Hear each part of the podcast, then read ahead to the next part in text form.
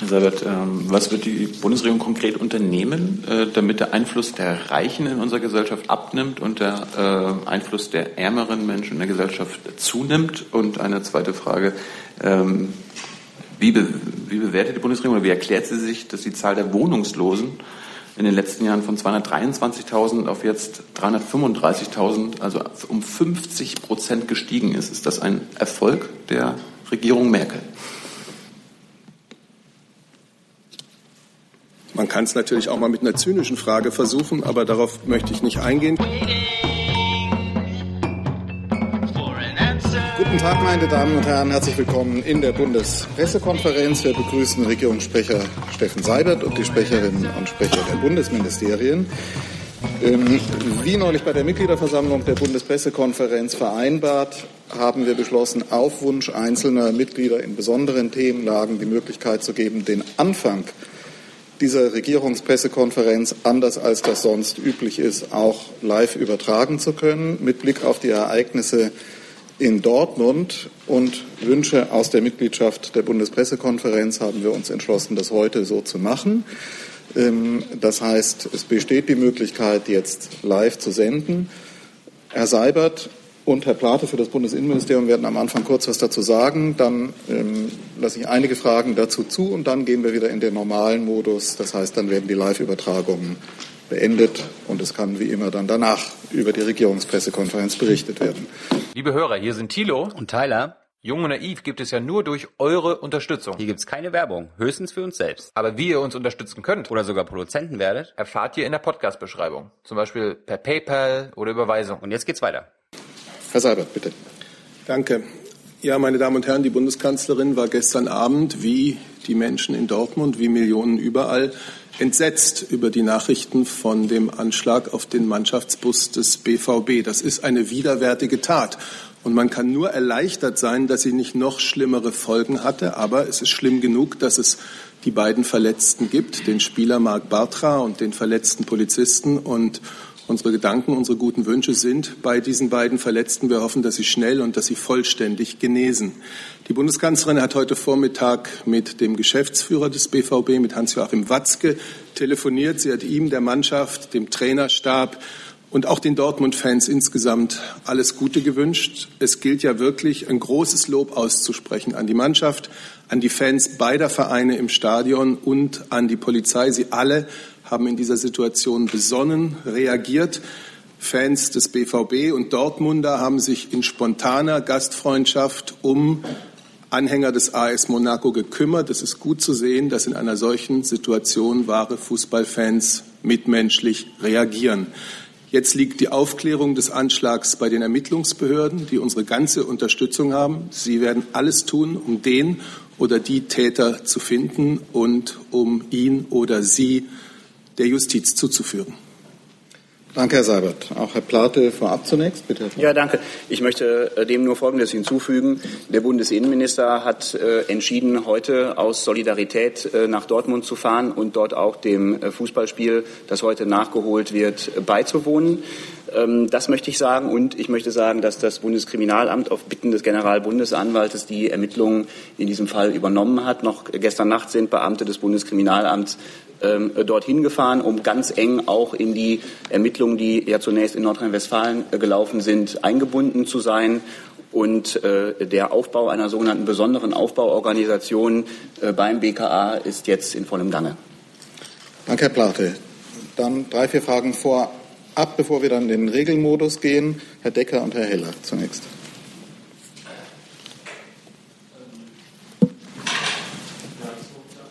Nee, ist noch nicht an. Äh, ja, eine, eine Frage an, an Herrn Dr. Plate. Ähm, Herr Plate, wie kann es eigentlich sein, dass quasi parallel oder äh, erst kurz nach dem oder schon kurz nach dem Ereignis in Dortmund die Entscheidung gefallen ist, das Spiel heute auszutragen? Äh, man erinnert sich an den Fall Hannover, äh, November 2015, wo das Spiel abgesagt worden ist aufgrund einer unklaren Risikobewertung. In diesem Fall hat es ein Ereignis gegeben und trotzdem sagt man, äh, das Spiel findet am nächsten Tag statt. Äh, wie kann das sein? Ja, ich bin mir nicht sicher, ob Sie da sozusagen die Frage an den richtigen Adressaten richten. Es ist jedenfalls so, äh, dass die Einschätzung der Sicherheitslage dort natürlich gehört in die, ähm, in die Hände der zuständigen Landesbehörden in Nordrhein-Westfalen, die das selbstverständlich mit den äh, Clubverantwortlichen besprochen haben. Es ist immer so, dass in solchen Fällen auch ein Austausch zwischen Bundes- und Landesbehörden stattfindet. So wie ich ja gestern bereits gesagt habe, dass allein zu Ermittlungsgründen schon Beamte des Bundeskriminalamts bereits gestern Nacht dorthin sich begeben haben. Aber äh, konkrete Details dazu, wieso oder auf welchen Beweggründen die zuständigen Landesbehörden ähm, äh, die von Ihnen benannte Entscheidungen getroffen haben, kann ich Ihnen ehrlich gesagt von hier aus nicht mitteilen.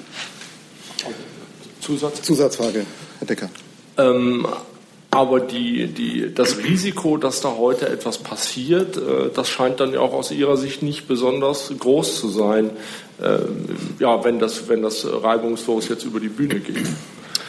Ähm, Herr Decker, das weiß ich jetzt nicht genau, woraus Sie das herleiten, wenn ich sage, dass die Entscheidung über die Einschätzung der Sicherheitslage äh, bei in der Zuständigkeit der Behörden in Nordrhein-Westfalen ähm, liegt. Wieso Sie daraus herleiten, dass aus Sicht des Bundesinnenministeriums das Risiko nicht hoch ist, das scheint mir nicht ganz konsistent zu sein. Richtig ist aber, dass jedenfalls uns keine Hinweise darauf bekannt sind, dass es dort eine besondere Bedrohungslage im Moment gäbe. Das war, auch wenn sich Vergleiche äh, zwischen den beiden an Ihnen genannten Ereignissen schon deswegen verbieten, weil hier die Ermittlungen alles andere als abgeschlossen sind, war das jedenfalls jedenfalls im Fall Hannover anders. Für diesen ersten Teil habe ich jetzt noch die Fragen von Herrn Heller, Herrn Scholker und Herrn Jung. Herr Heller, bitte. Mich würde zum einen interessieren, ob die Bundeskanzlerin selbst ähm, sich auch Gedanken darüber gemacht hat, möglicherweise, wie das der Innenminister tut, ähm, aus Solidarität äh, in Dortmund ins Stadion zu gehen. Mich würde zum Zweiten interessieren, ähm, auch wenn die Bundesanwaltschaft die Regie hat, Herr Plate, ähm, können Sie zumindest einen Hinweis geben, wie hart und gesichert Erkenntnisse, Informationen sind, die diese Tat in die Richtung eines islamistischen Hintergrunds einordnen? Die Bundeskanzlerin hat ihre Solidarität ja sehr deutlich ausgedrückt, auch gerade heute Vormittag nochmal in dem Telefongespräch mit Herrn Watzke, dem Geschäftsführer des BVB. Und äh, es ist sehr gut, dass der Innenminister heute für die gesamte Bundesregierung diese Solidarität auch nochmal zeigt, indem er im Stadion sein wird. Ja, vielen Dank für die Frage. Sie hatten schon geahnt, dass ich nicht sehr stark ins Detail gehen kann auf Ihre Frage. Mit Blick auch auf die Gewaltenteilung. Die Ermittlungen laufen ja beim Generalbundesanwalt. Ich muss daher ein bisschen an der Oberfläche äh, bleiben, äh, kann aber vielleicht doch so viel sagen. Ähm, es hat ja hier ein äh, Bekennungsschreiben gegeben, das im Prinzip in unmittelbarer Tatortnähe gefunden worden ist. Und ich möchte nur sagen, dass jedenfalls bei ähm, in der jüngeren Vergangenheit äh, bei den Anschlägen, äh, die wir einer islamistischen Motivation zugeordnet haben und zuordnen konnten, äh, dass wir dort eine solche Konstellation bislang nicht gehabt haben. Das fällt hier auf und weicht jedenfalls ab. Darüber hinaus kann ich nur sagen, dass gegenwärtig in alle Richtungen ermittelt wird. Und Sie können sich vorstellen, dass das unter Hochdruck geschieht. Ich habe das ja schon ein bisschen geschildert, dass das BKA hier sehr schnell jetzt ähm, eine besondere Aufbauorganisation mit zahlreichen Mitarbeiterinnen und Mitarbeitern aufgebaut hat oder den Aufbau gerade im Begriff ist abzuschließen, um hier sehr schnell handlungsfähig zu sein und dann auch zügig so viel Licht ins Dunkel zu bringen, wie das möglich ist. Herr Scholker. Herr Plate, plant das Innenministerium irgendwelche besondere Maßnahmen, um äh, sportliche Großveranstaltungen abzusichern, oder ist es reine äh, Kompetenz der Landesbehörden? Es ist genau so, wie Sie es gerade sozusagen am Schluss Ihrer Frage geschildert haben. Es liegt in der Zuständigkeit der Landesbehörden, äh, die Sicherheitsmaßnahmen, die erforderlich sind, bei Großveranstaltungen einzuschätzen und auch vorzunehmen. Insofern kann ich darüber hier zum jetzigen Zeitpunkt nichts berichten. Zusatz. Das heißt, der Minister will auch keine Ratschläge oder Richtlinien dazu äh, geben oder ähnliches. Ich möchte mich nicht so gern wiederholen, aber was ich vielleicht dazu doch sagen kann, ist, äh, bei Gefährdungseinschätzungen gibt es immer einen Federführer, das ist das zuständige Land. Ich habe auch gerade aber schon gesagt, dass Landes- und Bundessicherheitsbehörden dazu im Austausch sind. Das bedeutet natürlich auch, dass sich der Bund mit seinen Sicherheitsbehörden in diesen Austausch einbringt. Dieser Austausch ist aber interner Natur, sodass ich da um Verständnis bitte, wenn es nach außen etwas zu verkünden gibt, tut es die Stelle, äh, deren Zuständigkeit als federführend beschrieben werden kann. Herr Jung, als letzter in diesem Teil. Herr Seibert, Herr Plate, findet die Bundesregierung es nachvollziehbar, dass dieses Spiel heute stattfindet, gerade an, angesichts der Tatsache, dass Menschen, äh, auf die gestern ein Anschlag also da ist ein Anschlag auf diese Menschen ausgerichtet worden und die müssen jetzt heute wieder arbeiten. Finden Sie das nachvollziehbar? Die Entscheidung ist ja dort gefällt worden zwischen den Vereinen und den Sicherheitsverantwortlichen in Dortmund. Ich habe das hier nicht zu kommentieren. Wir alle wünschen uns, dass das heute ein friedliches und ein gutes, faires Fußballspiel wird. Vielleicht nur ganz kurz, so will ich es auch halten. Ähm, aber ich glaube, dass der Bundesinnenminister selber hinfährt und sich auch dieses Spiel ansehen wird, äh, ist etwas, was, glaube ich, schon genug darüber aussagt. Zusatzfrage. Ist es aus Sicht des Arbeitsministeriums äh, okay, dass Menschen, auf die gestern ein Anschlag ausgeübt wurde, einen Tag später wieder arbeiten müssen? Ich habe dem, was äh, Herr Seibert und Herr Plate soeben äh, gesagt haben, nichts hinzuzufügen. Danke. Dann sind wir am Ende des Teils, der live übertragen werden konnte. Ich würde diejenigen Kolleginnen und Kollegen, Sender, die diesen Teil live übertragen haben, bitten, jetzt die Live-Übertragung zu beenden.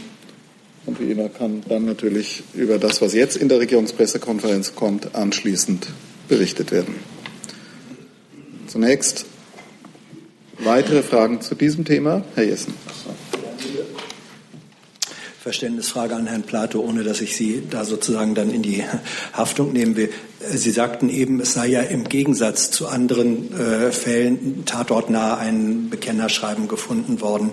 Ähm, da die anderen Fälle äh, dann doch islamistisch zugeordnet worden sind, bedeutet dieser Hinweis, dass Sie hier davon ausgehen, dass das eher ein Indiz gegen eine tatsächliche islamistische Bedrohung sind oder wie soll ich es interpretieren? Letzten Endes muss ich Ihnen selber überlassen, wie Sie mich interpretieren. Ähm, äh, gesagt habe ich das, was ich gesagt habe und äh, würde das ehrlich gesagt selber auch nicht äh, mit einer sozusagen Handlungs- oder Gebrauchsanweisung zum Interpretieren äh, versehen. Richtig ist, dass in alle äh, Richtungen ermittelt wird und dass der von mir genannte Aspekt äh, sicher einer ist, der jedenfalls einen atypischen Charakter hat. Was das am Ende für das Ermittlungsergebnis bedeuten wird, das müssen wir dann ehrlich gesagt sehen und dazu eben die Ermittlungen gerade abwarten. Zu diesem Thema noch Herr Scholker Herr Wonka, Herr Jung. Herr Scholker. Eine technische Frage. Ist denn bekannt, wie äh, die Sprengsätze gezündet wurden? Per Kabel, per Funk? Äh, war der Täter irgendwo in der Nähe, um den Knopf zu drücken? Oder wie kann man sich das vorstellen? Falls sich die Frage an mich richtet, ist die Antwort, dass all das Gegenstand der laufenden Ermittlung ist. Herr Wonka. Achso, wir haben noch eine Ergänzung von BMJ. Äh, ich würde nur, wenn das jetzt nämlich hier ein bisschen ins Detail geht, wollte ich nur darauf hinweisen, dass heute um 14 Uhr der Generalbundesanwalt als äh, ermittlungsführende Stelle äh, vor die Presse treten wird. Herr Bonka. Herr Plate, Sie haben auf die Zuständigkeit der Landesbehörden hingewiesen. Äh, ist das eine, äh, ich frage mich, gibt es ein Gremium, in dem ein national abgestimmtes Krisenreaktionsschema für die Bedrohung von Sportgroßveranstaltungen diskutiert würde, diskutiert wird, aktuell fortgeschrieben wird?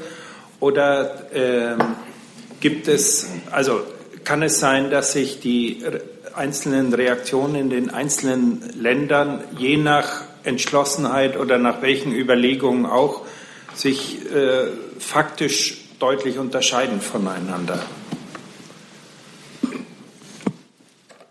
Ich äh, bin mir nicht ganz sicher, ob ich die Frage richtig verstehe. Deswegen, wenn ich Sie jetzt mit einer Antwort äh, sozusagen Ihnen begegne, die Sie vielleicht langweilt oder weil Sie das schon alles wissen, dann stoppen Sie mich. Aber es ist natürlich so, dass es im Bereich Gefahren äh, des Terrorismus ein gemeinsames Terrorismusabwehrzentrum gibt, in dem äh, die Landes- und, Sicherheit, Landes und Bundessicherheitsbehörden vertreten sind, 40 an der Zahl. Und dort kommt man mit Bezug auf terroristische Gefahrenlagen äh, traditionell und in der Praxis zu einer gemeinsamen Bewertung. Genau. Der Federführer sozusagen nimmt die Bewertung äh, vor und alle anderen in diesem Gremium diskutieren diese Bewertung äh, gemeinsam und es ist üblich, äh, dass man der Bewertung widersprechen kann und das auch tut, wenn man sie selber nicht für zutreffend hält. Natürlich ist es so, Sie hatten gefragt, können Länder zu unterschiedlichen Maßnahmen kommen? Die einfache Antwort ist ja. Die etwas detailliertere oder differenziertere Antwort ist ja. Das liegt daran, dass ja immer Szenarien diskutiert werden, die in einem ganz bestimmten Land mutmaßlich spielen oder sich es Hinweise gibt, dass sie sich ereignen könnten, äh, sodass natürlich, wenn man ein Szenario hat, zum Beispiel, dass sich in dem Bundesland X laut Hinweisen ereignen könnte, dann sind die Reaktionen in dem betroffenen Bundesland naturgemäß äh, jedenfalls strukturell andere als in den nicht betroffenen Bundesländern, die aber mit über die mögliche Gefährdungsbewertung gesprochen haben. Fakt ist, einen nationalen Krisenreaktionsplan gibt es nicht mit Blick auf sportliche Großveranstaltungen. Weil, sag mal, wenn es die Gefahr einer ter terroristischen Bedrohung durch was auch immer vor den Stadien in Hannover, in Leipzig oder in München äh, gibt da gibt's ja ähnliche Mechanismen, äh, die ablaufen. Da ist ja Unterschied, der Unterschied zwischen einzelnen Bundesländern relativ marginal. Die Frage ist deshalb, kann man von einem erarbeiteten Theorie, äh, nationalen Reaktionsplan sprechen oder nicht? Das muss ich Ihnen überlassen, das ist nicht meine Wortwahl. Also ein, ein Dokument, das diese Überschrift trägt, gibt es nicht, aber es gibt sehr wohl ja einen national etablierten ähm, Reaktionsmechanismus, den ich gerade beschrieben habe, der natürlich Nuancen zulässt, ähm, weil die Lage vor Ort eben sehr unterschiedlich sein kann. Wenn Sie aber meinen, ob der Bund Kraftverfassungslage über ein Weisungsrecht verfügt, äh, dann wissen Sie das sicher, aber die Antwort ist nein. Letzte Frage zu dem Thema von Herrn Jung. Ähm weil Hannover gerade schon Thema war, Herr Plate, weiß das Innenministerium mehr, als Sie jetzt sagen können, einfach nur um uns und die Öffentlichkeit nicht zu verunsichern? bin mir nicht so sicher, ähm, ob das was zur Sache tut tatsächlich. Aber es ist natürlich so, dass das Bundesinnenministerium über aktuelle Ermittlungssachstände und Zwischenstände informiert wird, die auch über das hinausgehen, was ich hier berichtet habe, was allein schon daran liegt, dass ich ja schon gesagt habe, die Exekutive kann in der Gewaltenteilung zu einem laufenden Ermittlungsverfahren allenfalls sehr an der Oberfläche sprechen, äh, um eben die Ermittlungen auch nicht zu beeinflussen. Das ist gerade eine ganz wichtige rechtsstaatliche Errungenschaft. Insofern ist klar, äh, dass ich mit meinen Äußerungen hier deutlich mehr an der Oberfläche bleiben muss, um eben genau diesen Grundsatz nicht zu verletzen. Zusatz. Möchten Sie eventuell unter zwei oder drei gehen? Nein. Weitere Themen?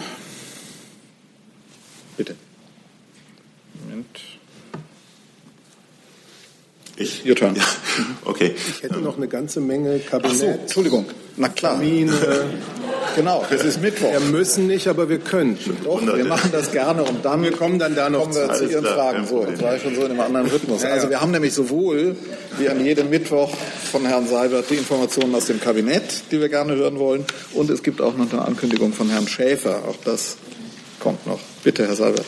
Ich hoffe, Sie werden nicht bedauern, mir das Wort gegeben zu haben. Das dauert jetzt nämlich. Egal, wir kommen noch dazu. Ähm, ich habe zunächst einen Termin, weil wir ja an diesem Freitag äh, wegen des Karfreitags äh, keine Regierungspressekonferenz haben. Ich wollte Ihnen für den übernächsten Sonntag, also den 23. April, ankündigen, dass die Bundeskanzlerin die Hannover Messe 2017 gemeinsam mit der polnischen Ministerpräsidentin Beata Szydło eröffnet. Polen ist das Partnerland der Hannover Messe 2017. Die Eröffnungsveranstaltung beginnt um 18 Uhr. Die Bundeskanzlerin wie auch die polnische Ministerpräsidentin werden dabei eine Rede halten. Anschließend dann so gegen 19.30 Uhr werden die beiden im Rahmen eines Abendessens ihr Gespräch fortführen. Am Montag, den 24. April, dann, ähm, das kennen Sie schon, der traditionelle Eröffnungsrundgang ab 9 Uhr. Bundeskanzlerin und Ministerpräsidentin gemeinsam. Zunächst eröffnen Sie den polnischen Gemeinschaftsstand besichtigen dann einige Stände polnischer äh, Unternehmen und besuchen dann eine Reihe von insbesondere deutschen Unternehmen auf der Messe gegen 11 Uhr ein kurzes gemeinsames Abschlussstatement der beiden. So, jetzt könnte ich die Kabinettsthemen. Machen wir das gleich. Es war ein Tag der Berichte im Kabinett. Zunächst einmal das deutsche Stabilitätsprogramm. Sie wissen, das Verfahren ist so, die EU-Mitgliedstaaten legen der EU-Kommission und dem ECOFIN-Rat bis Ende April jeden Jahres ihre mittelfristigen Finanzplanungen vor und damit kommen sie den Bestimmungen des Stabilitäts- und Wachstumspaktes nach. Für Deutschland sieht das nun so aus, dass der Staatshaushalt von Bund, Ländern und Sozialversicherungen und Gemeinden, Entschuldigung, in jedem Jahr dieser Legislaturperiode die europäischen Anforderungen eines annähernd ausgeglichenen Haushalts erfüllt hat und dass dies laut aktueller Projektion auch bis 2021 der Fall sein wird. Die deutsche Wirtschaft wächst im achten Jahr in Folge ununterbrochen. Seit dem Jahr 2014 wächst sie über dem sogenannten Produktionspotenzial. Die Zahl der sozialversicherungspflichtig Beschäftigten nimmt seit 2010 zu. Die Arbeitslosigkeit ist auf dem niedrigsten Stand seit der Wiedervereinigung und auch Löhne, Gehälter und Renten steigen deutlich. Gleichzeitig ist die gesamtwirtschaftliche Steuer- und Abgabenquote 2016 auf 40 Prozent des BIP gewachsen. Sie liegt damit über ihrem langfristigen Durchschnitt. Für eine wachstums- und beschäftigungsfreundliche Ausrichtung der Finanzpolitik ist daher ein hohes Maß an Einnahme- und an Ausgabendisziplin erforderlich. Anschließend im Kabinett das nationale Reformprogramm Teil des europäischen Semesters und jährlich bis spätestens Ende April ebenso der Europäischen Kommission vorzulegen. Ähm, mit diesem Reformprogramm legen die äh, Mitgliedstaaten dar, wie sie die länderspezifischen Empfehlungen der Europäischen Kommission umsetzen und wie sie vorankommen bei der Umsetzung der Europa 2020 Strategie. Für Deutschland ergibt sich für 2017 folgendes Bild. Deutschland hat bei der Umsetzung der länderspezifischen Empfehlungen wichtige Fortschritte erzielt. Wir haben weitreichende Beschlüsse in der Bundesregierung für mehr Investitionen gefasst, sowie die Kommunen umfangreich finanziell entlastet. Alleine die Investitionen des Bundes sind äh, seit Beginn dieser Legislaturperiode um über 40 Prozent angestiegen.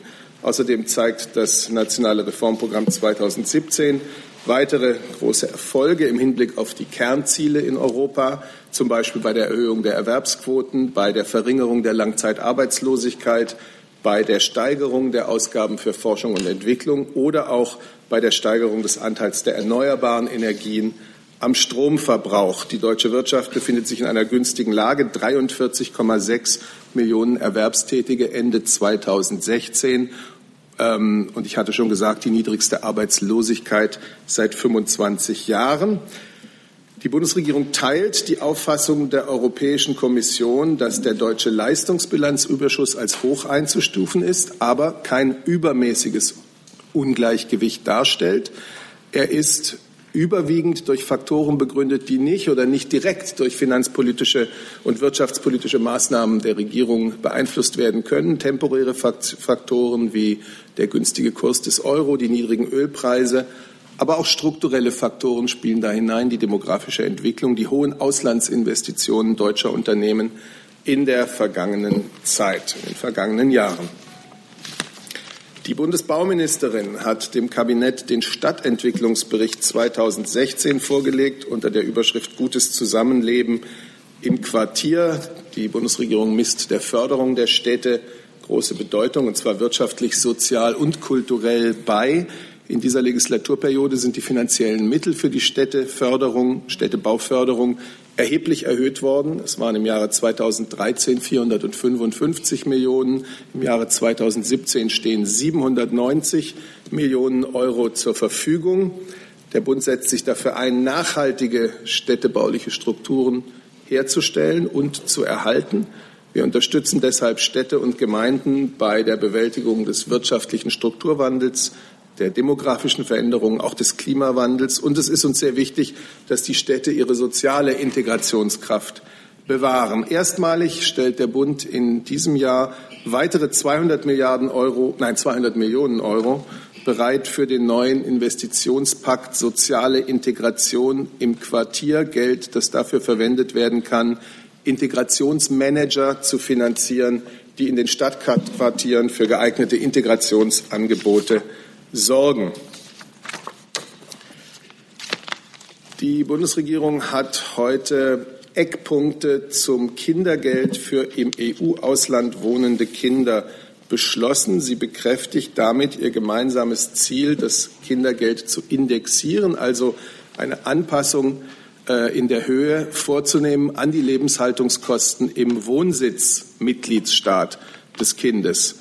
Ähm, die Bundesregierung bekennt sich, muss man ganz klar sagen, zur Personenfreizügigkeit in der Europäischen Union. Das ist ein Grundpfeiler unserer Gemeinschaft. Die konkrete Ausgestaltung dieser Freizügigkeit muss aber auch aktuellen Entwicklungen angepasst werden und auch tatsächlichen Umständen. Und wenn Kindergeldhöhe und Lebenshaltungskosten im Wohnsitz Mitgliedstaat des Kindes nicht zusammenpassen, kann das zu Ungleichgewichten führen. Für eine solche Maßnahme ist eine EU-rechtliche Grundlage nötig. Dafür, daher wird die Europäische Kommission aufgefordert, einen entsprechenden Vorschlag vorzulegen, möglichst in dem schon laufenden Verfahren zur Änderung des europäischen Koordinierungsrechts betreffend die sozialen Sicherungssysteme. Das ist eine Forderung, die die Bundesregierung in den europäischen Gremien mit Nachdruck vertreten wird. Sobald das europäische Recht entsprechend geändert wurde, wird die Bundesregierung dann einen Gesetzentwurf vorlegen. Heute, wie gesagt, nur Eckpunkte, auf die man sich geeinigt hat. Und dann noch, äh, ich versuche es in aller Kürze, den fünften Armuts- und Reichtumsbericht der Bundesregierung. Knappe zehn Jahre nach Beginn der Finanz- und Wirtschaftskrise in Deutschland kann man sagen, dass Deutschland heute wirtschaftlich, finanziell und auf dem Arbeitsmarkt sehr solide aufgestellt ist. Ich habe einige Zahlen gerade schon genannt. Die soziale Lage insgesamt hat sich positiv entwickelt. Das zeigt dieser fünfte Armuts- und Reichtumsbericht, den die Bundesregierung heute beschlossen hat. Der umfasst grundsätzlich den Zeitraum 2012 bis heute, aber er bezieht sich durchaus auch auf weiter zurückliegende Zeiträume, die er einbezieht. Die positive Entwicklung wirkt sich maßgeblich auf die Lebenssituation der Bürgerinnen und Bürger aus. Das ist der Grund, die Grundlage für Wohlstand, für faire Arbeitsplätze, für eine gute Lebensqualität in unserem Land. Ökonomische Stabilität und kontinuierliches Wirtschaftswachstum haben zur höchsten Beschäftigtenzahl und niedrigsten Arbeitslosigkeit seit der Einheit beigetragen.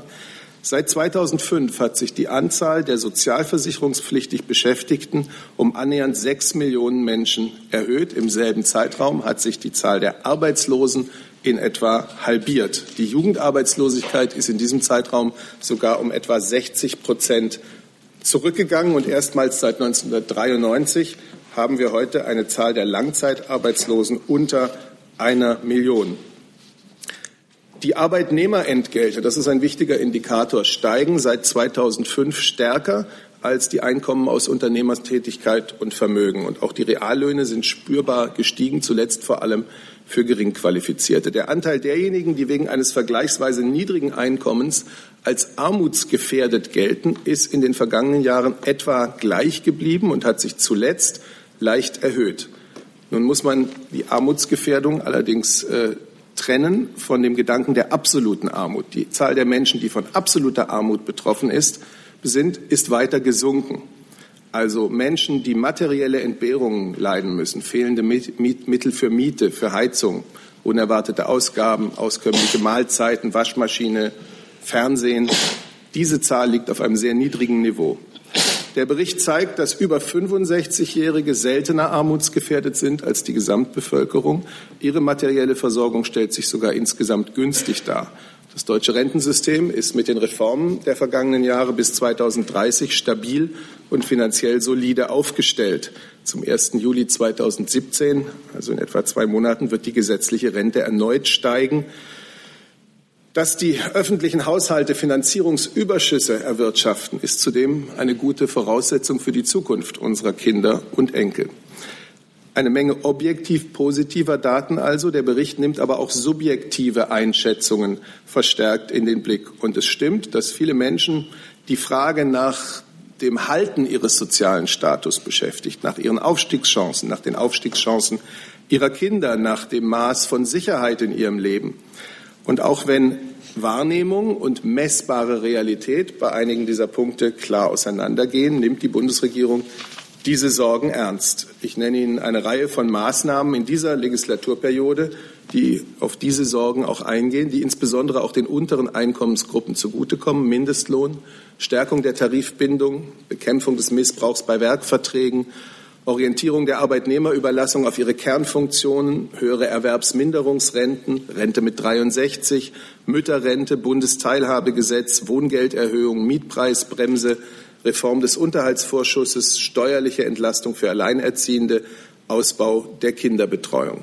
Ein künftiger Schwerpunkt wird die noch stärkere Unterstützung von Kindern und ihren Familien sein, gerade von alleinerziehenden Müttern oder Vätern. Wir wissen auch, dass wir die Durchlässigkeit unseres Bildungssystems weiter verbessern müssen. Je besser wir Kinder mit ihren individuellen Begabungen fördern, desto besser sind deren Aufstiegschancen. Und damit schaffen wir eine wichtige Voraussetzung für den besten Schutz, den es überhaupt vor Armut gibt. Der beste Schutz vor Armut ist auskömmliche Arbeit. Viele Zahlen und Daten auf der Internetseite abzurufen www.armuts-und-reichtumsbericht.de. Ähm, dort sind auch alle Studien abrufbar, die diesem Bericht äh, zugrunde liegen. Er wird nun dem Deutschen Bundestag und dem äh, Bundesrat zugeleitet. Und ich glaube, das war's, ja. Danke, Herr Seibert. Da wir jetzt sowieso eine große Vielfalt an Themen haben, würde ich vorschlagen, Herr Schäfer auch gleich im Anschluss. Ich mache es schnell äh, und möchte Ihnen eigentlich nur sagen, dass äh, jetzt äh, in der kommenden Osterzeit und dann sogar am Ostermontag Herr Gabriel gleich zweimal äh, in und auf den westlichen Balkan reisen wird. Heute Nachmittag geht es gleich los Richtung Serbien und Richtung äh, Kosovo. Und am Montag, äh, dem Ostermontag, wird der Gabriel auch für politische Gespräche nach Albanien, nach Tirana reisen. Er trifft jeweils Außenminister und Regierungschefs in Serbien. Heute am späten Nachmittag dann auch den frisch gebackenen Staatspräsidenten Vucic, der ja noch Ministerpräsident ist. Ähm, der westliche Balkan ist nicht immer und nicht überall bei Ihnen und in den Medien im Fokus, gleichwohl eine für die Sicherheit und die Stabilität in ganz Europa wichtige Region. Äh, Herr Gabel reist äh, auf den westlichen Balkan, um das Bekenntnis Deutschlands und Europas zu bekräftigen, einer europäischen Perspektive für andere alle Länder des westlichen Balkans, die bereit sind, die europäischen Werte zu übernehmen und die Gespräche mit uns nach äh, den europäischen Vorgaben zu führen. Da hat es in Serbien auch ja in den letzten Jahren schon einige Fortschritte gegeben. Äh, immer wieder gibt es dennoch Anlass zur Sorge, etwa äh, angesichts der Lage in Mazedonien oder auch angesichts von Spannungen zwischen dem einen oder anderen Staat auf dem westlichen Balkan. Das sind alles Themen, die der Außenminister auf dem Schirm hat und in den drei Ländern in den nächsten Tagen zur Sprache bringen wird. Ich danke Ihnen. Danke, Herr Schäfer. Dann gehen wir die Themen jetzt so durch. Die von Herrn Seibert genannten Themen Hannover Messe, die Berichte im Kabinett Stabilität, ähm, was hat man noch? Stadtentwicklung Beireform. Bitte, Herr Heller. Und zwar würde ich gern vom, vom Bundeswirtschaftsministerium wissen, nachdem im Stabilitätsprogramm des BMF immer so schön drinsteht, und unterschreiten wir 2020 die Marke von 60 Prozent bei der Staatsverschuldung. Gibt es eigentlich sowas beim Wirtschaftsministerium auch in Sachen Leistungsbilanzüberschuss? Wann unterschreiten Sie die von der EU-Kommission als kritisch bewertete äh, Marke von 6 Prozent Überschuss? Im Moment sind Sie über 8. In den nächsten Jahren bleiben Sie auch noch über oberhalb? Ähm, ja, vielen Dank, Herr Heller, für die Frage. Ähm, Sie wissen ja, dass der Leistungsbilanzüberschuss in der Tat auch ein zentraler Schwerpunkt des ähm, nationalen Reformprogramms war, das heute vom Kabinett nochmal ähm, beschlossen wurde. Ähm, die Bundesregierung hat jetzt auch nochmal auf die, auf, die, auf die Punkte der Kommission geantwortet und ähm, Herr Seibert hat es auch schon kurz angerissen, ähm, dass die Bundesregierung natürlich schon zahlreiche Maßnahmen ergriffen hat, um das Leistungsbilanzdefizit ähm, weiter abzubauen oder eben Punkte, die in Richtung Senkung des Leistungsbilanzüberschusses gehen. Ähm, wir haben gesagt, wir haben die äh, Investitionen um über um 40 Prozent allein des Bundes angehoben die natürlich zu deutlichen ähm, ähm, ähm, mehr Investitionen führen und dadurch auch äh, die Binnennachfrage auch weiter stärken und dadurch natürlich zum Abbau des Leistungsbilanzüberschusses äh, beitragen. Wir haben noch weitere, die etwa im Bereich der Einkommenssteuer, wir haben Entlastungen, wir haben den Mindestlohn, wir haben also viele Maßnahmen unternommen. Ähm, aber natürlich gibt es auch ähm, Probleme oder nicht äh, Probleme ist das falsche Wort. Natürlich gibt es auch äh, Faktoren, die hier reinspielen, auf die die Bundesregierung keinen Einfluss hat. Das sind etwa natürlich die, die Energie, die, die, die Ölpreise oder auch der Eurokurs. Und äh, auf die haben wir natürlich keinen Einfluss. Von daher kann man natürlich nicht äh, äh jetzt einen genauen Fahrplan ähm, vorlegen, wie wir den Leistungsbenutz, wie, wie das weitergehen wird mit dem Leistungsbilanzüberschuss. Aber ganz klar, ähm, die Bundesregierung hat schon einige Maßnahmen äh, unternommen. Und äh, auch dieses Jahr gehen wir davon aus, dass der Leistungsbilanzüberschuss gegenüber dem letzten Jahr ähm, sinkt, also die Maßnahmen greifen. Aber man kann da jetzt nicht einen festen Fahrplan ähm, festlegen. Herr Wonka, Ihre Frage auch dazu? Dann gehen wir zunächst noch Kindergeld. Gab es dazu Fragen? Dann kommen wir zum Arbeit- und Reichtumsbericht. Herr Wonka.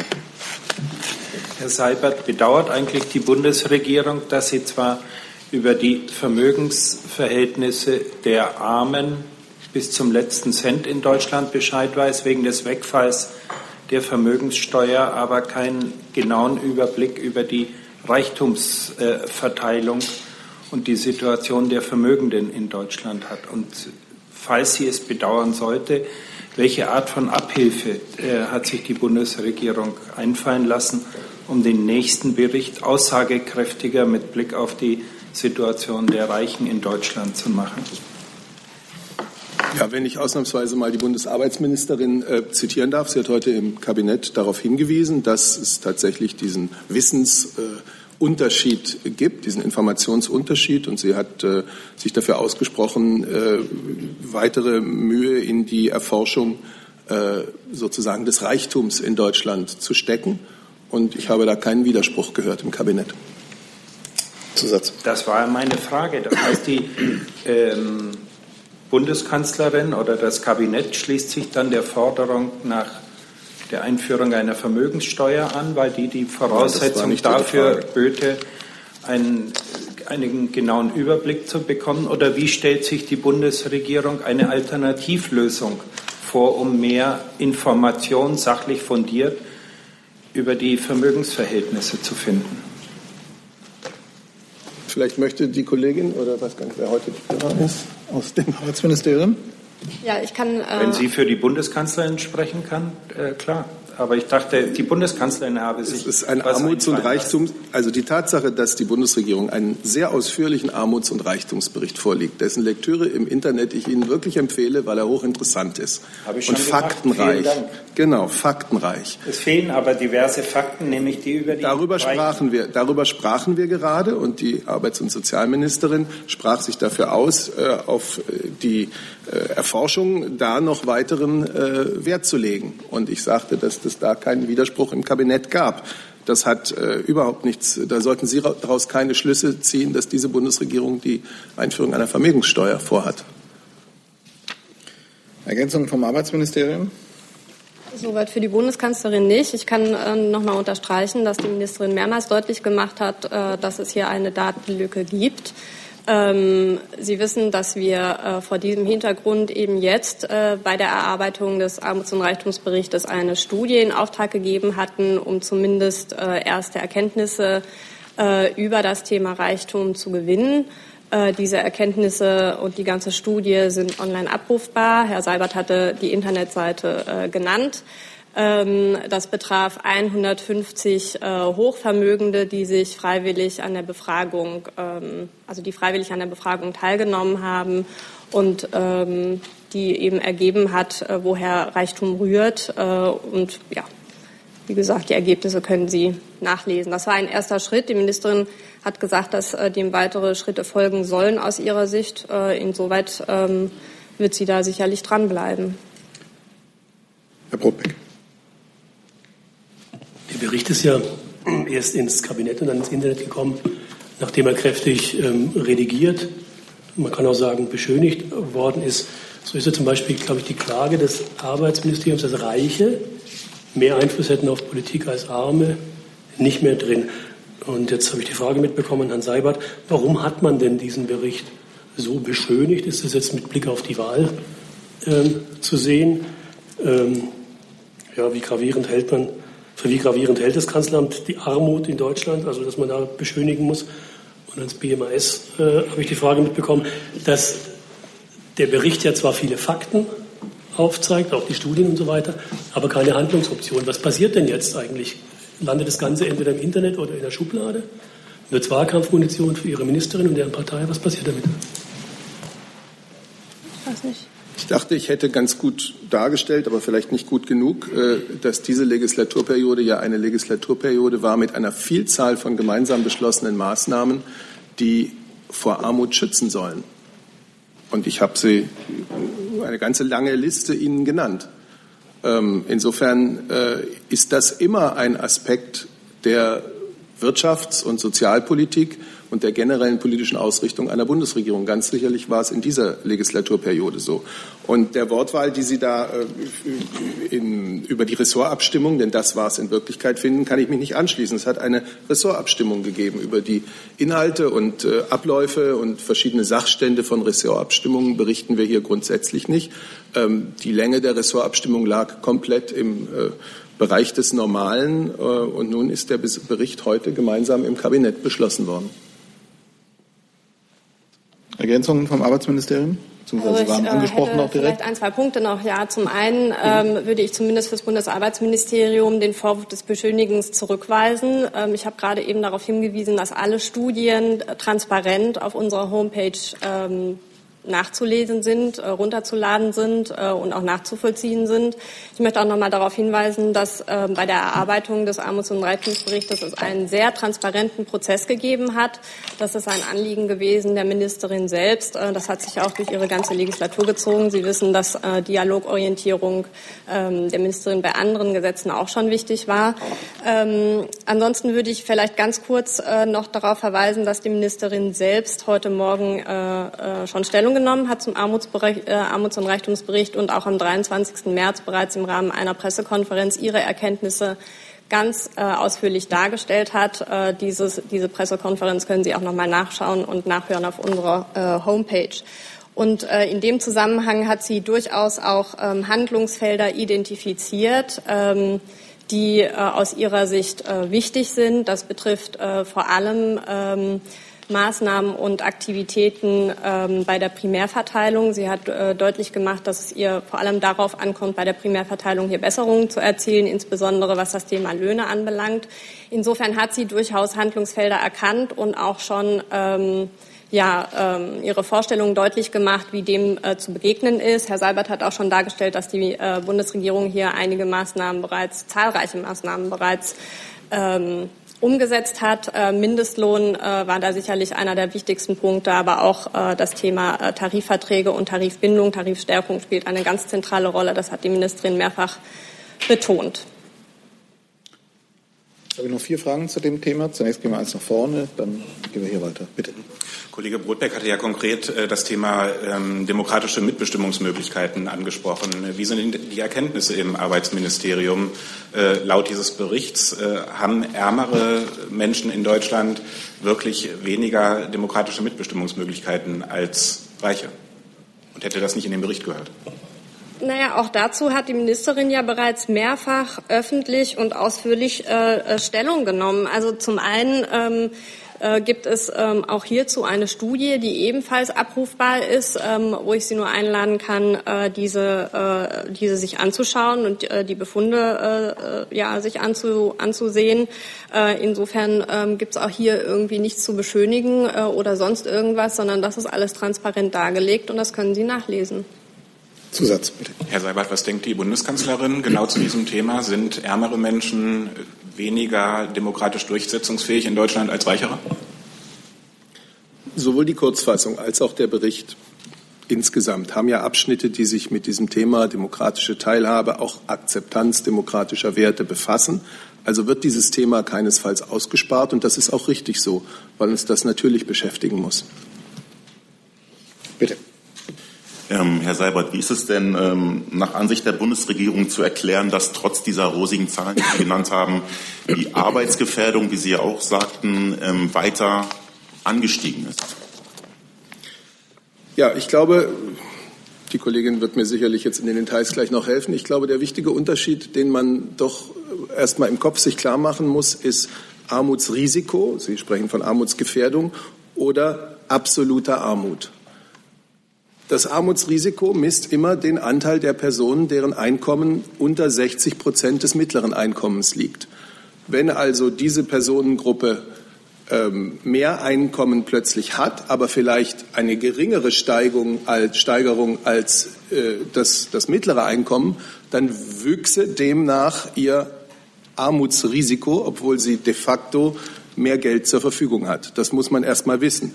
Das ist etwas ganz anderes als äh, das, was in diesem Bericht die absolute Armut genannt wird, also Menschen, die wirklich materielle Entbehrungen äh, erleben müssen. Deren Zahl ist nach der herrschenden Definition im Jahr 2013 bei 5,4 Prozent gelegen und im Jahre 2015 bei 4,4 Prozent. Sie sinkt also. Zusatz? Zusatz? Ähm, wenn ich Sie jetzt vorhin richtig verstanden habe, hatten Sie gesagt, dass die Armutsgefährdung sich leicht erhöht hat. Und darauf äh, zielte meine Frage ab, ähm, ja, wie das zu erklären ist, trotz dieser ja, rosigen wirtschaftlichen Zahlen. Ja, ich habe versucht, Ihnen zu erklären, dass Armutsgefährdung nicht das gleiche wie Armut ist. Aber wir müssen es jetzt nicht nochmal machen. Der Bericht geht darauf sehr genau ein. Vielleicht will die Kollegin das auch noch ergänzen. Es ist jedenfalls der eine Begriff behandelt das Thema absolute Armut, konkrete Entbehrungen im Alltag. Und der andere Begriff ist ein relativer, der sich auch relativ verändert, je nach Zuwachs, der insgesamt äh, der Bevölkerung an Einkommen zukommt. Und der, ja. Ergänzung? Ja, ich kann vielleicht insoweit ergänzen, als ähm, dass Sie ja Bezug nehmen in der Tat auf die Armutsrisikoquote. Ich kann äh, Herrn Seibert natürlich nur beipflichten, dass es sich dabei um eine relative Betrachtung handelt und keine absolute. Äh, die Armutsrisikoquote beschreibt, wer weniger als 60 Prozent des mittleren Einkommens hat, derjenige gilt als armutsgefährdet. Ähm, und äh, dadurch, dass es sozusagen in Relation gesetzt äh, wird, ähm, kann man eigentlich die ähm, Armutsrisikoquote nur dadurch senken, ähm, indem eben ähm, gerade äh, im unteren Einkommensbereich überproportionale ähm, Lohn- und Einkommenszuwächse herbeigeführt werden. Noch eine Frage bitte. Dann äh, möchte ich es nochmal anders versuchen. Also laut dem Statistischen Bundesamt sind 15,7 Prozent der Menschen in Deutschland von monetärer Armut bedroht. Ähm, wie ist das zu erklären, trotz dieser rosigen wirtschaftlichen Eckzahlen, die, Sie, die Herr Seibert vorhin ausgeführt hat? Ich kann nur noch mal wiederholen. Also soweit es sich um die Armutsrisikoquote handelt, sind das nicht Menschen, die ähm, in Armut sind, sondern die von Armut bedroht sind. Das ist erst einmal ein wesentlicher Unterschied, auf den hat Herr Seibert hingewiesen. Da es sich hier um einen relativen Wert handelt, der sich auf die Einkommen und Löhne bezieht, ähm, heißt das, sobald die Löhne und Einkommen im unteren Bereich steigen, sinkt damit die Armutsrisikoquote. Dass es im Bereich Löhne Handlungsbedarf gibt, zumindest für die Ministerin, das hat sie ähm, sehr nachhaltig und nachdrücklich deutlich gemacht. Ich sage es noch einmal, die Kollegin hat natürlich völlig recht. Wenn die Armutsrisikoquote ansteigt, heißt das nicht automatisch, dass die Bedürftigkeit ansteigt. Das muss man einfach verstehen, wenn man sich diesen Zahlen und Fakten zuwendet. Zwei Fragen zu dem Thema noch von Herrn Jung und Herrn Mainz. Herr Seibert, ähm, was wird die Bundesregierung konkret unternehmen, äh, damit der Einfluss der Reichen in unserer Gesellschaft abnimmt und der äh, Einfluss der ärmeren Menschen in der Gesellschaft zunimmt? Und eine zweite Frage, ähm, wie, be wie bewertet die Bundesregierung oder wie erklärt sie sich, dass die Zahl der Wohnungslosen in den letzten Jahren von 223.000 auf jetzt 335.000, also um 50 Prozent gestiegen ist? Ist das ein Erfolg der Regierung Merkel? Man kann es natürlich auch mal mit einer zynischen Frage versuchen, aber darauf möchte ich nicht eingehen. Vielleicht kann der Kollege aus, der, äh, aus dem Wohnungsbauministerium sich zur Zahl der Wohnungslosen äußern. Äh, die liegt mir jetzt nicht vor. Und ansonsten verweise ich auf die Erklärungen zum Thema äh, demokratische Teilhabe, die in diesem Bericht stecken. Wir nehmen das als Bundesregierung insgesamt sehr ernst. Aber eine äh, so pauschale Aussage, wie Sie sie treffen, der werde ich mich hier nicht anschließen. Ja, ich kann dazu sagen, dass wir die Situation in den Städten in den letzten Jahren ja sehr genau in, in den Blick genommen haben und vor allen Dingen hat die Bauministerin sich mit einer Wohnungsbauoffensive zum Ziel gesetzt, deutlich mehr Wohnraum in den Städten zu schaffen. Sie ist sich sehr deutlich bewusst gewesen, als sie ihr Amt übernommen hat, dass in den Jahren zuvor zu wenig Wohnungen gebaut wurden, vor allen Dingen zu wenig bezahlbare Wohnungen gebaut wurden. Und deswegen haben wir die Zuschüsse des Bundes für bezahlbare Wohnungen, vor allem für Sozialwohnungen, verdreifacht in den letzten Jahren. Sie liegen jetzt bei 1,5 Milliarden Euro. Sie waren bei Amtsantritt bei 500 Millionen. Die Städte bzw. die Länder sind dazu aufgefordert, weitere Mittel zu mobilisieren, damit dass der Umfang für den Bau, vor allen Dingen auch von Sozialwohnungen, dann noch größer wird. Und wir haben ja in dem Stadtentwicklungsbericht, der heute vorgelegt worden ist, noch einmal dokumentiert, dass wir die Dringlichkeit sehen, dass in den Städten mehrere Investitionen getroffen werden müssen, damit eben die Infrastruktur ähm, verbessert wird. Das betrifft den Zuzug von vielen Menschen in Ballungsräumen. Das, das, betrifft die Zuwanderung in Ballungsräume, sei es durch Migranten oder durch Menschen, die aus ländlichen Gebieten kommen. Ähm, deswegen haben wir ja mehrere Programme aufgesetzt, Sie haben sie vorhin alle gehört, damit die Städte besser reagieren können. Und das ist ein großes Maßnahmenpaket insgesamt, um die Wohnungssituation in vielen Städten, vor allen Dingen in Ballungsräumen eben zu verbessern. Zusatz. Ja, soweit ich weiß jetzt nicht, was pauschal war, aber die Frage war ja, wie die Bundesregierung den Einfluss der Reichen und den, also den Einfluss der Reichen verringern will und den Einfluss der Armen ähm, mehren will. Ich weiß nicht, was daran jetzt pauschal war. Also können Sie die Frage bitte beantworten? Ich könnte Ihnen jetzt, das werde ich aber nicht tun, äh, lange, lange Listen von Gesprächen, die die Bundeskanzlerin und jeder der Minister hier mit Sozialverbänden, Gewerkschaften und anderen Vertretern von Bevölkerungsgruppen, die eben nicht zu den Reichen in diesem Land gehören, gehabt hat. Und deswegen teile ich Ihre Grundaussage so nicht. Herr Mainz. Stimmt es, äh,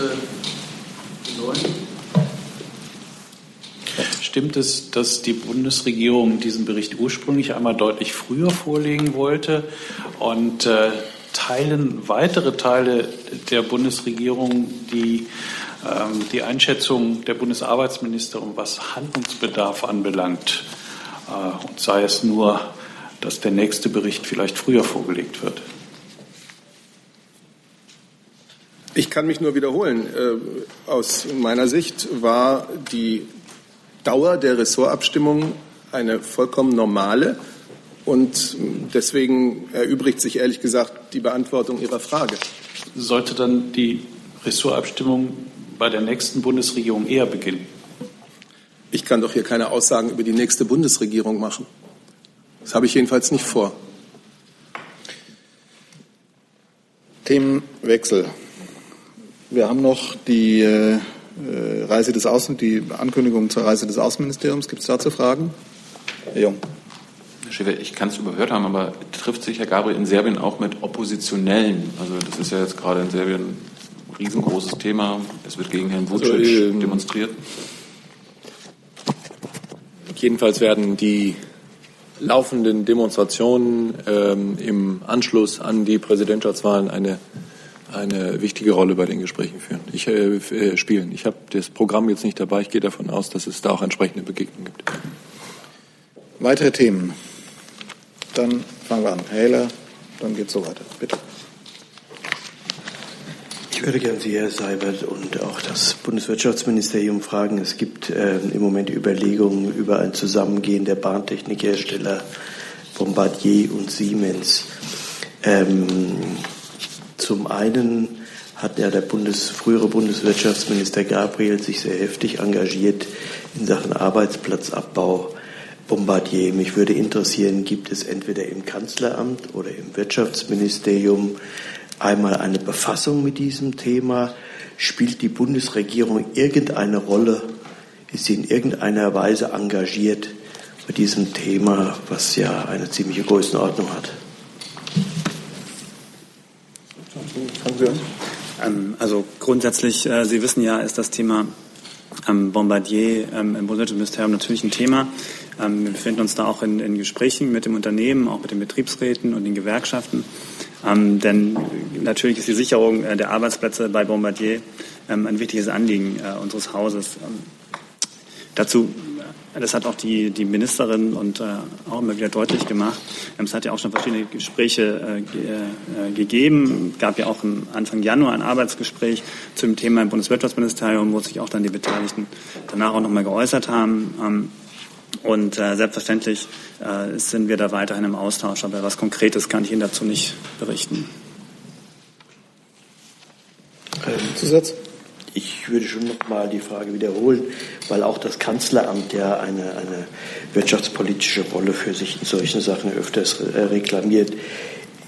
Ist man im Kanzleramt oder ist man im Bundeswirtschaftsministerium konkret mit diesem Zusammenschlussvorhaben befasst und spielt man da möglicherweise sogar eine, eine aktive Rolle bei?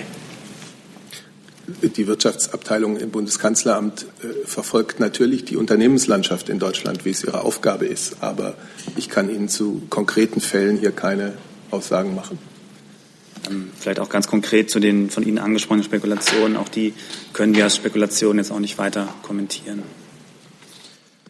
So, dann habe ich jetzt noch drei Fragen notiert. Eins, zwei und drei. Bitte. Ja, zum, äh, zum Thema Sean Spicer. Ähm, wie hat denn die Bundesregierung ihrer Empörung über diese ungeheuerliche Holocaust-Entgleisung des US-Regierungssprechers äh, Luft gemacht? Herr Seibert. Das zeigt nur, was ohnehin die Haltung der Bundesregierung ist. Jeglicher Vergleich aktueller Situationen mit den Verbrechen des Nationalsozialismus führt zu nichts Gutem. Ja, also die Frage zielte darauf ab, wie die Bundesregierung äh, bis jetzt äh, darauf reagiert hat. Ich habe mich gerade geäußert. Aber ich glaube, wenn Sie es nachlesen, wird es sehr klar. Herr Schmidt, nächste Frage. Ja, eine Frage ans Innenministerium. Äh, den Medien war zu entnehmen, dass die AfD Ihnen einen Brief geschrieben hat, beziehungsweise dem Minister. Gibt es darauf äh, bereits eine Reaktion in Ihrem Haus? Und wenn ja, wie fällt die aus? Oder wenn nein, warum wird es möglicherweise keine geben? Ich habe das auch gelesen, dass es so einen Brief äh, geben soll und daraufhin mal nachgehört. In der Tat ist so ein Brief heute eingegangen im Bundesinnenministerium. Deswegen ist es für die Frage, gibt es eine Reaktion, wie sieht die aus oder ähnliches, äh, ehrlich gesagt zu früh. Der Minister selber war heute noch gar nicht im Haus wegen anderer Termine. Insofern hat er den Brief, glaube ich, noch gar nicht gesehen. Ähm, Richtig ist aber inhaltlich geht es ja darum, dass, die, äh, dass in diesem Brief dafür geworben werden soll, sagen wir mal, für eine Art Streitkultur. Ich kann dazu nur ganz grundsätzlich sagen, dass der Minister nun wirklich jemand ist, der bei vielen Gelegenheiten immer äh, dafür eintritt, dass auch wenn man unterschiedlicher Auffassung ist, man diese unterschiedlichen Auffassungen hart in der Sache, aber fair im Umgang miteinander austrägt. Und insofern äh, äh, glaube ich, wie wenige andere äh, öffentlich für Streitkultur äh, immer wirbt. Ganz egal, ob es um die AfD geht, um Gegner der AfD, Befürworter der AfD oder ganz andere äh, Sachzusammenhänge. Der Minister ähm, sagt immer, in Deutschland gilt Meinungsfreiheit, in Deutschland gilt Versammlungsfreiheit und in Deutschland gilt Pressefreiheit. Und das gilt ganz unabhängig äh, von diesem Schreiben natürlich. Und ebenso gilt es, äh, dass all diese Dinge äh, Grenzen in den Rechten anderer haben. Insofern ähm, wage ich da jetzt gar keine Prognose, ob eine ganz konkrete Reaktion auf diesen Brief äh, kommt oder nicht. Wenn Sie wollen, können Sie diese Ausführung aber auch als eine erste Reaktion jedenfalls auf die Inhalte des Briefs betrachten. Herr Jung.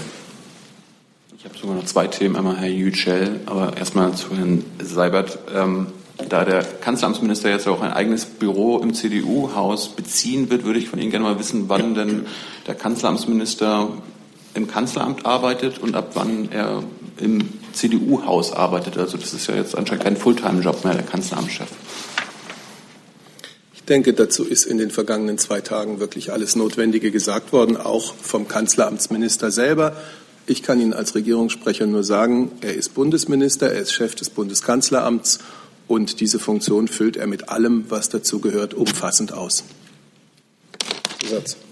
Er ist auch Geheimdienstkoordinator. Wird Herr Altmaier sein Geheimdienstwissen im CDU-Wahlkampf allem, was dazu gehört, einbringen können? Wird er, die, wird er die Geheimdienste im Sinne der, des CDU-Wahlkampfs einsetzen?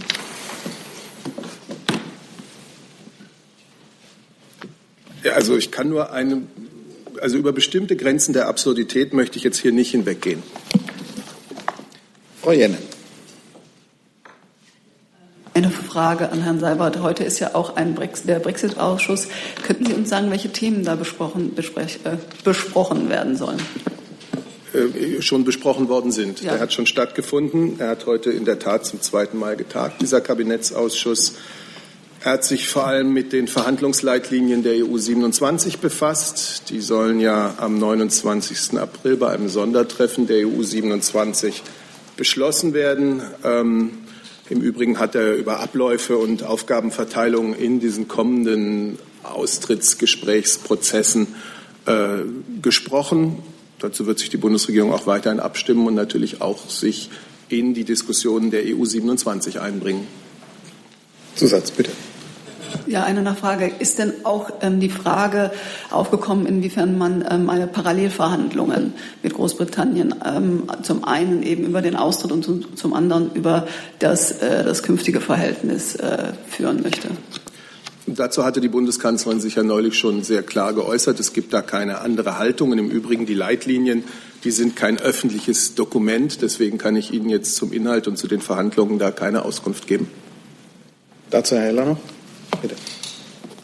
In Verbindung mit dem Brexit gibt es ja auch einen heftigen Standortwettbewerb zwischen den EU-Ländern um Unternehmen, die möglicherweise Großbritannien als Standort verlassen. Wird die Bundesregierung da eine aktivere Rolle in den nächsten Wochen und Monaten spielen oder hält man sich da ähm, ja, mit Blick auf den Zusammenhalt der restlichen EU eher erst einmal bedeckt? Ja, Sie haben recht. Die Europäische Arzneimittelagentur EMA und die Europäische Bankenaufsichtsbehörde EBA werden mit dem Brexit in einen anderen EU-Mitgliedstaat umziehen müssen. Äh, die Bewerbung für die EBA Bankenaufsichtsbehörde steht fest und eine Bewerbung für die EMA wird zeitnah ausgestaltet werden. Da müssen noch letzte Gespräche geführt werden. das heißt, grundsätzlich wird da auch eine Bewerbung von deutscher Seite zu erwarten sein. Sie wollten eine Frage zu Yücel stellen. Dann. Herr Schäfer, können Sie uns ein Update geben ähm, über die konsularische Betreuung für Herrn Yücel? Gab es nach der einmaligen bisherigen ähm, jetzt eine regelmäßige oder eine neue konsularische Betreuung? Und wie sieht es da mit den anderen vier Inhaftierten aus? Und ähm, der freigekommene Deutsch-Türke, der letzte Woche ähm, ja, freigekommen ist, besteht da die Ausgangssperre noch? Und was tut die deutsche Botschaft für ihn? Hm. Ähm, nachdem äh, unser Generalkonsul in Istanbul, ich glaube Anfang letzter Woche am Dienstag, bei Herrn Yücel gewesen ist, hat es keinen weiteren Besuch gegeben. Das liegt nicht etwa an der äh, mangelnden Bereitschaft von Seiten des Generalkonsulates äh, oder der Botschaft, das zu tun. Das liegt an einer ausstehenden äh, Genehmigung für eine dauerhafte konsularische Betreuung, so wie die aus unserer Sicht angemessen äh, wäre. Da sind wir natürlich weiter äh, dran. Das äh, geschieht von Seiten der Botschaft im Kontakt mit dem türkischen Außenministerium, das hier der förmliche Ansprechpartner, aber wohl nicht die Institution ist, die da äh, letztgültige, auch durchsetzbare Entscheidungen trifft. Die Wahrheit ist, wir müssen damit rechnen, dass mindestens bis wahrscheinlich auch noch einige Zeit nach dem jetzt am Sonntag anstehenden Verfassungsreferendum es da keine wesentliche Änderung im äh, Fall Yücel geben wird. Wenn Sie so wollen, ist ja die konsularische Betreuung nur ein accessorisches Element unseres Engagements. Ähm, wenn jemand in Haft ist, ein deutscher Staatsangehöriger in der Welt, dann bemühen wir uns darum, ihn konsularisch betreuen zu können. Das eigentliche Problem ist ja nicht die ausstehende konsularische Betreuung, das ist es auch, sondern der Umstand, dass er aus unserer Sicht äh, in unverhältnismäßiger äh, Weise in Untersuchungshaft gehalten wird äh, und es Beschuldigungen gibt, die da im Raum stehen, die nicht nur für uns schwer nachvollziehbar sind. Und an diesem Grundproblem arbeiten wir natürlich weiter. Zu Ihren anderen Fragen. Hm, soweit ich weiß, besteht in dem einen Fall die Ausreisesperre fort. Auch da ist es selbstverständlich, dass wir uns darum kümmern, aber das ist nicht der einzige Fall, in dem es solche Ausreisesperren gibt wegen strafprozessualer Vorwürfe, die von türkischer Seite erhoben werden. Das ist immerhin ein milderes Mittel als eine Untersuchungshaft. Das ist schon mal nicht schlecht. Ein Schritt vorwärts, aber auch nicht, aber auch nicht genug. Zusatz.